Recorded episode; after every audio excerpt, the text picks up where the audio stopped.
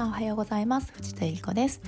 ヨガやアーユルベータチャクラを使って心地よく生き心地よく生きるをテーマにお話ししていきます。今日はやたらと噛みますね。とても久しぶりだから全然話せません、えー、今は朝6時45分です。今、えー、朝起きてオンラインの瞑想クラスを受けてこちらを撮っております、えー、やっぱりなんか疲れがすごく出てるみたいで昨日の夕方からなんか物もろも物もらいみたいなのが目にできてしまってなんか目がゴロゴロしてるっていうのと夜寝たんですけどなんか変な夢を見て体中がぐっとこうこわばってる感じがあったんですよね。でその夢もなんかすごく嫌な夢だったんですよね。なので目覚めとっても悪いですね。最近目覚めがめちゃくちゃ悪いですね。皆さんはどうでしょうか？この目覚めを良くするのにうん私はですねあの洗い物が前日の夜の洗い物が全部終わらなくてここ最近。食洗機はなんとかかけるんですけど若干のお鍋とかあとシンクを洗うっていうのができてなくてあとは寝る前に娘がおもちゃで遊ぶのでリビングがもう散々なことになってるんですよね。それを片付けなきゃっていうのがあると朝すっきり起きれないなっていうふうに思っておりますがそれのせいなのか寒さのせいなのかわからないです。徐々に解決していきたいと思います。もうちょっと朝を有効活用していろんなことしていきたいなと思ってます、えー、今日はですねちょっとスピリチュアル的な話にもなるんですけどそうじゃないくも、えーとお話できるかなと思っております。うんと誰しもがみんな、えー、大きななんか頭の中では考えてたんですけどこう考えるとですねちょっとタイトルがまだ決まってないなっていうのが 分かりますね。えっとあなたは一人じゃないよっていうのにしましょうかね、えー、お話ししていきたいなと思います。では次のチャプターに行きたいと思います。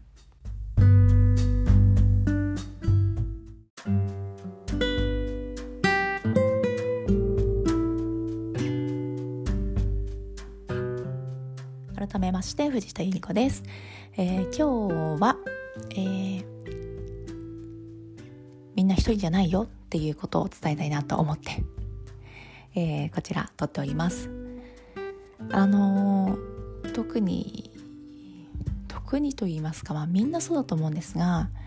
え仕事をしているとうんその肩書きがあったりだとか、まあ、役職あったりだとかまる会社の何々さんだったりだとか、えー、部長とか、えー、そんな肩書き肩書きだったり役職があったりだとか、えー、かといかといて一方では、えー、家ではお母さんとかお父さんとか、えー、保育園に行くと何々ちゃんのお母さんお父さんとか、えー、もしくはパートナーといる時は夫とか妻とかいろんな役割ありますよね。たくさん持ってますよね。でそれが増えるにつれてなんか大変だなと私は思うんですよね。独身で実家でのんのんと暮らしてる時ってまあまあでも将来への不安はありましたがそんなにこう背負ってる感じは感じなかったかなと思います。まあ、仕事だけだったので仕事に、えー、一つにコミットしてたなっていう感じはあるんですがそれはそれで大変なんですがなんかたくさんあると。うんすごく消耗するな。なんか私ものすごく頑張ってるなっていうふうに思うんですよね。あすごく私も頑張って頑張ってそれでもなんか報われない感じがして。うん。まあ褒めてもらいたいって思わないんですけどでも誰かに褒めてもらいたいとかありがとうって言ってもらいたいっていうのはあのちょこっとはあると思うんですよね。私もありますね。で娘がまだちっちゃい時生まれたばっかりの時はあのいろんなことをこちらは寝ずに、えー、全て我慢してあれもこれもしてるのにありがとうって言ってもらえないことがすごくつらかったです。何言ってんだって感じなんですけど。うん。えっ、ー、と当時は、まあ、夫とあと仕事して、えー、仕事もサービス業だったので、えー、お客さんから「ありがとう」って言われたり「楽しかったわ」とか言ってもらえたり、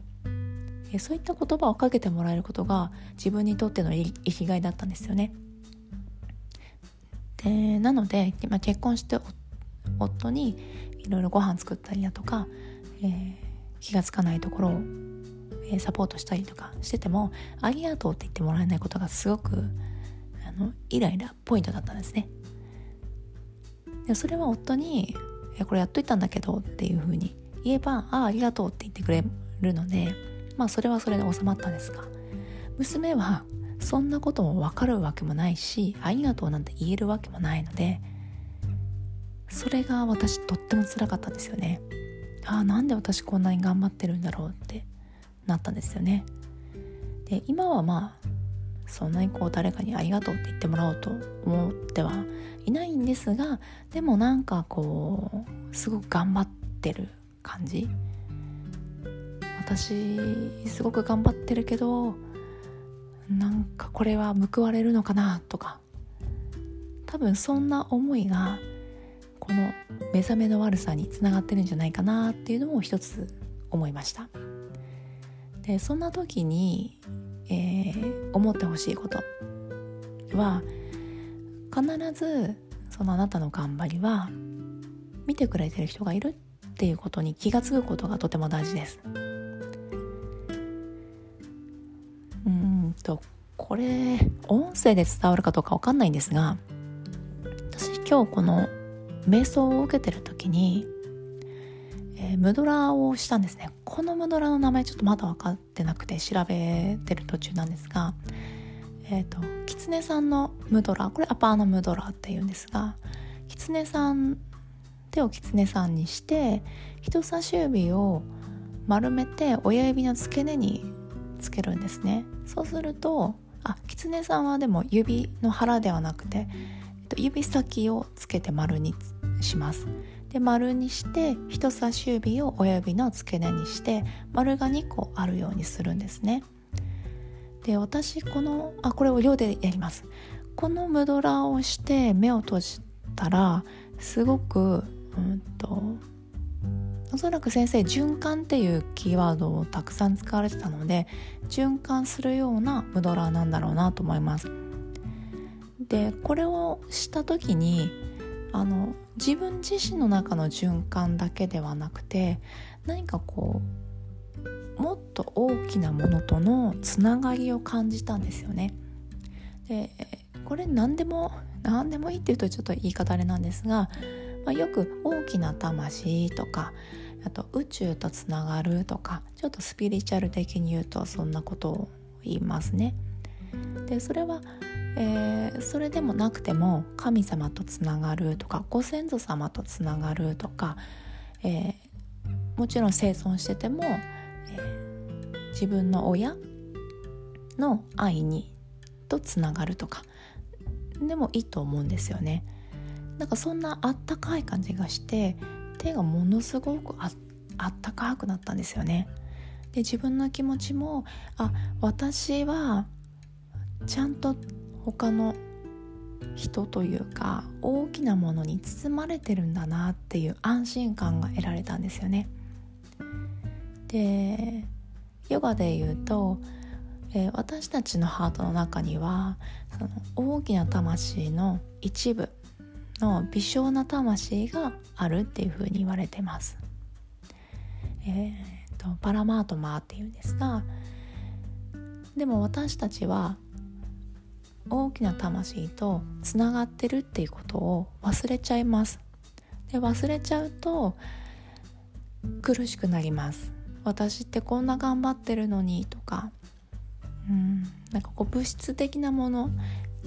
に満たされなくなってしまうんですよね。まあ、このムドラをしてもしなくてもどちらでもいいと思うんですけどあなんか私こんなに頑張ってて辛いとかなんか報われるのかなとかちょっとこう息苦しくなった時にあ私は宇宙にも守られてるなとかあ神様も必ず見ててくれてるな。自分のことを応援してくれる人はたくさんいるなっていうことを思い出すっていうことをしたらいいんじゃないかなと思いました。私もしょっちゅう忘れちゃいます。で忘れては苦しくなってああそうだったそうだった。私は大きな愛に包まれてるんだったっていうのを思い出すとあなんかあったかい気持ちになってうんこれだったら私やってけそうっていう風にいつもなります。すごく抽象的な話だったんですが忘れちゃうんですよね人はね。それを思い出すことをしていくとより人生が心地よくなってうんなんか怖い思いだったり苦しい思いをあまりこうせずに生きられるんじゃないかなと思ってシェアしました。また皆さんにお会いしたいと思います。最後まで聞いてくれてありがとうございました。皆さんが一日穏やかに愛にあふれる日を過ごせますようにありがとうございました。